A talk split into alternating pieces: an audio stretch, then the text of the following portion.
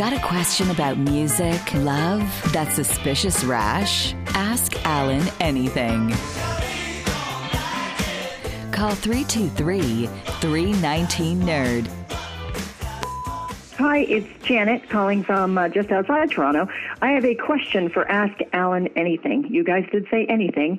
I have a bucket list wish to one day get an article published in Rolling Stone Magazine. I am by no means a professional writer, just a hobby writer, love music, and have a good story idea, I think. So I want Alan's advice on how I would go about contacting someone at Rolling Stone to make this possibly happen. Thanks. Wow, that's an interesting one. There are about 12 full-time people at Rolling Stone these days. All the other writers are freelancers, and they have favored freelancers. I know one named Steve Knopper, who lives in Colorado, and every once in a while is commissioned to write a 2,500 or 3,000-word item for Rolling Stone.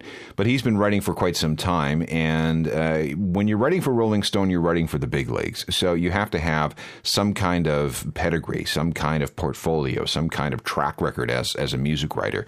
And it would be very difficult to break into that at that level. What you need to do, and this is what I tell people who want to be music writers, is that music writers write. And they write and they write and they write as they continue to hone their craft and to find their voice. And every once in a while, you know, send it off to a blog or maybe one of the smaller magazines, see if they publish it. And if you can develop some kind of a track record, some kind of publishing record, well, then maybe it's time that you can send something in unsolicited to Rolling Stone, who gets lots of unsolicited articles all the time, and maybe they'll pick it up. That's basically it. There's no one route to go.